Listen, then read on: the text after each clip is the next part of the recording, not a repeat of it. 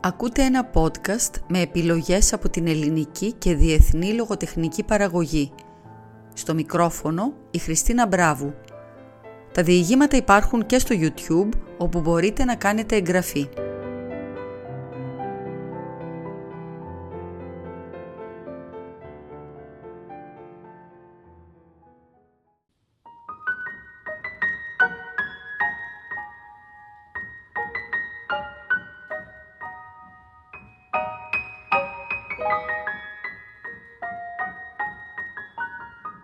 Άντων Τσέχοφ, ο Ιόνιτς, τρίτο μέρος.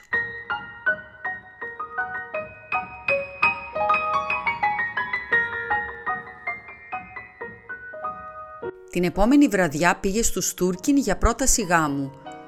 Αλλά δεν βρήκε την ευκαιρία, αφού την Κατερίνα Ιβάνοβνα τη χτένιζε ο κουρέας μέσα στο δωμάτιό της.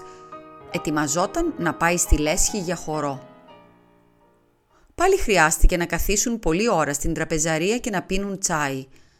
Ο Ιβάν Πετρόβιτς, βλέποντας ότι ο επισκέπτης είναι σκεπτικός και πλήτη, έβγαλε από την τσέπη του γυλαίκου του κάτι σημειώματα, διάβασε ένα διασκεδαστικό γράμμα κάποιου Γερμανού, ανώτατου υπαλλήλου, για το πώς στο τσιφλίκι του καταστράφηκαν όλα τα κλειδώματα και έτσι διαλύθηκε η παγωμάρα. Εδώ που τα λέμε πρίκα κατά τα φαινόμενα θα δώσουν, όχι και μικροί σκεφτόταν ο Στάρτσεφ ακούοντας αφηρημένος. Ύστερα από μια ολόκληρη νύχτα που δεν είχε κλείσει μάτι, βρισκόταν σε κατάπτωση, σαν να τον είχαν ποτίσει με κάποιο γλυκό και υπνοτικό ποτό. Μέσα του είχε πέσει μια ομίχλη, αλλά ένιωθε χαρά, ζεστασιά και μέσα στο κεφάλι του ένα κρύο και βαρύ πράγμα συλλογιζόταν. «Σταμάτα πριν να είναι αργά, δεν σου είναι τέρη αυτή. Είναι κακομαθημένη και καπριτσιόζα. Κοιμάται ως τις δύο το μεσημέρι, ενώ εσύ είσαι γιος διάκου και αγροτικός γιατρός. Και τι με αυτό, σκέφτηκε, ας είμαι. Επιπλέον, αν την παντρευτείς, συνέχισε, τότε οι δικοί της θα σε υποχρεώσουν να παρατήσεις την υπηρεσία σου και να ζεις μέσα στην πόλη. Και τι με αυτό, σκέφτηκε. Στην πόλη, ναι, στην πόλη, και γιατί όχι. Πρίκα θα τις δώσουν. Θα στήσουμε τον οικοκυριό μας, Τέλος μπήκε η Εκατερίνα Ιβάνοβνα, ντυμένη με το φόρεμα του χορού, ντεκολτέ, όμορφη, πεντακάθαρη και ο Στάρτσεφ την καμάρωνε και μάλιστα ενθουσιάστηκε σε τέτοιο βαθμό ώστε δεν μπορούσε να επιλέξει, αλλά μόνο την κοιτούσε και χαμογέλαγε. Ήρθε η ώρα να τους εποχαιρετήσει κι αυτός. Δεν είχε λόγο να παραμείνει. Σηκώθηκε λέγοντας ότι καιρός πια να πάει κι αυτό σπίτι του. Οι άρρωστοι τον περιμένουν. «Ναι, τι να γίνει», είπε ο Ιβάν Πετρόβιτς, «πηγαίνετε. Με την ευκαιρία όμως πάρτε μαζί σας και την Κάτενκα ως τη Λέσχη».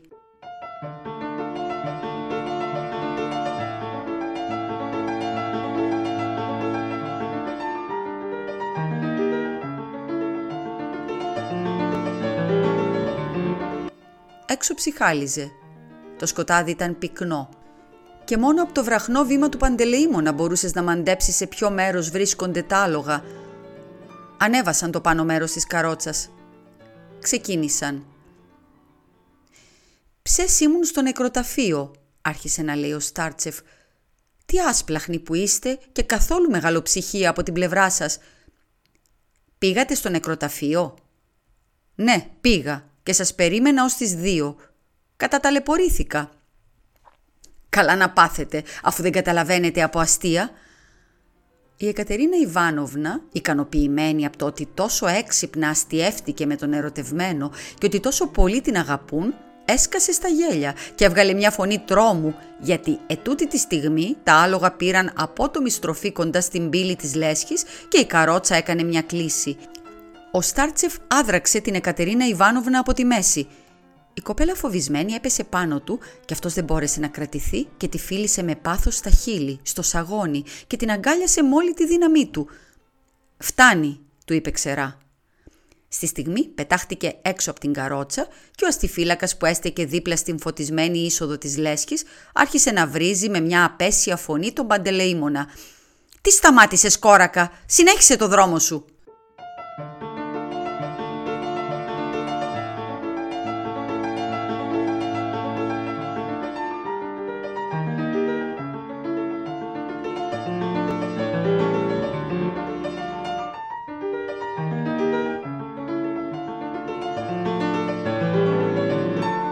Στάρτσεφ πήγε στο σπίτι του, αλλά σύντομα γύρισε πίσω.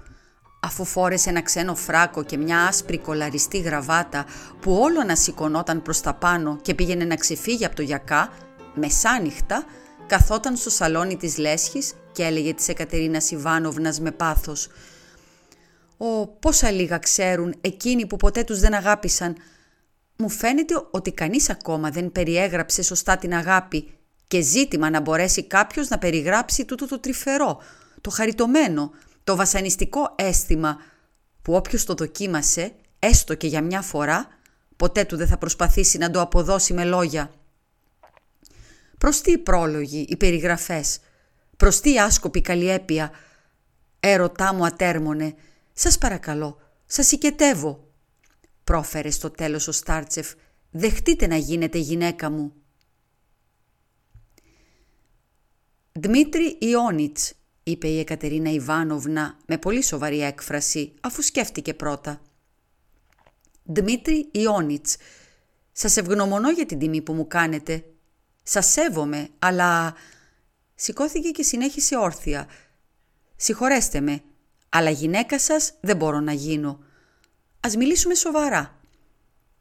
«Δμήτρη Ιόνιτς, ξέρετε ότι περισσότερο από όλα στη ζωή μου αγαπώ την τέχνη και την αγαπώ τρελά. Λατρεύω τη μουσική. Της αφιέρωσα όλη τη ζωή μου. Θέλω να γίνω καλλιτέχνης. Δόξα θέλω, επιτυχίες. Θέλω να είμαι ελεύθερη.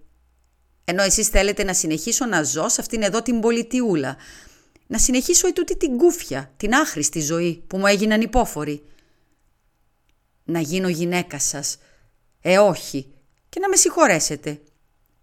Ο κάθε άνθρωπος πρέπει να θέτει για τον εαυτό του έναν υψηλό, έναν λαμπρό στόχο. Ενώ η οικογενειακή ζωή θα με δέσμευε στον αιώνα τον άπαντα, Δημήτρη Ιόνιτς. Μόλις που έσπασε ένα χαμόγελο στα χείλη της, διότι προφέροντας τις λέξεις Δημήτρη Ιόνιτς, θυμήθηκε τον Αλεξέη Θεοφύλακτιτς. Δημήτρη Ιόνιτς, είσαστε αγαθός, ευγενικός, έξυπνος άνθρωπος και εσείς καλύτερα από όλους, τα μάτια της γέμισαν με δάκρυα. «Σας νιώθω με όλη μου την ψυχή, αλλά... αλλά θα με καταλάβετε». Και για να μην το βάλεις στα κλάματα, σηκώθηκε και βγήκε έξω από το σαλόνι.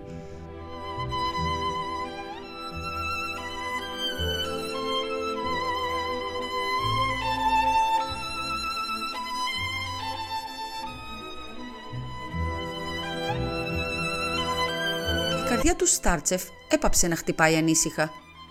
Βγαίνοντας έξω από τη λέσχη, πρώτα απ' όλα έλυσε με δύναμη την κολαρισμένη γραβάτα του και πήρε αναπνοή με όλο το στήθος του. Ένιωσε μια ντροπή και ο εγωισμός του προσβλήθηκε. Δεν περίμενε άρνηση και δεν πίστευε ότι όλα τα όνειρά του, τα βάσανα και οι ελπίδες τον οδήγησαν πια σε ένα τόσο ανόητο τέλος – έτσι ακριβώς όπως συμβαίνει σε μικρό θεατρικό έργο ερασιτεχνικής παράστασης.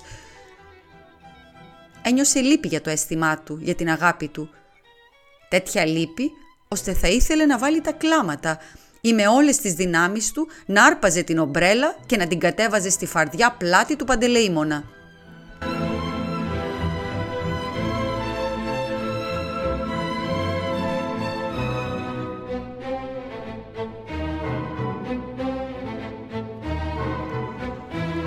Τρεις μέρες και τρεις νύχτες δεν ήταν σε θέση να κάνει τίποτα. Δεν έτρωγε, δεν κοιμόταν, αλλά όταν έμαθε ότι η Εκατερίνα Ιβάνοβνα έφυγε για τη Μόσχα με σκοπό να δώσει εξετάσεις στο οδείο, ησύχασε και συνήλθε όπως και πριν. Ύστερα, αναπολώντας από καιρό σε καιρό πώς έκοβε βόλτες μέσα στο νεκροταφείο ή και πώς γύριζε όλη την πόλη για να βρει φράκο, τεντωνόταν με νοχέλια και έλεγε «Ναι, αλλά πόσες σκοτούρες».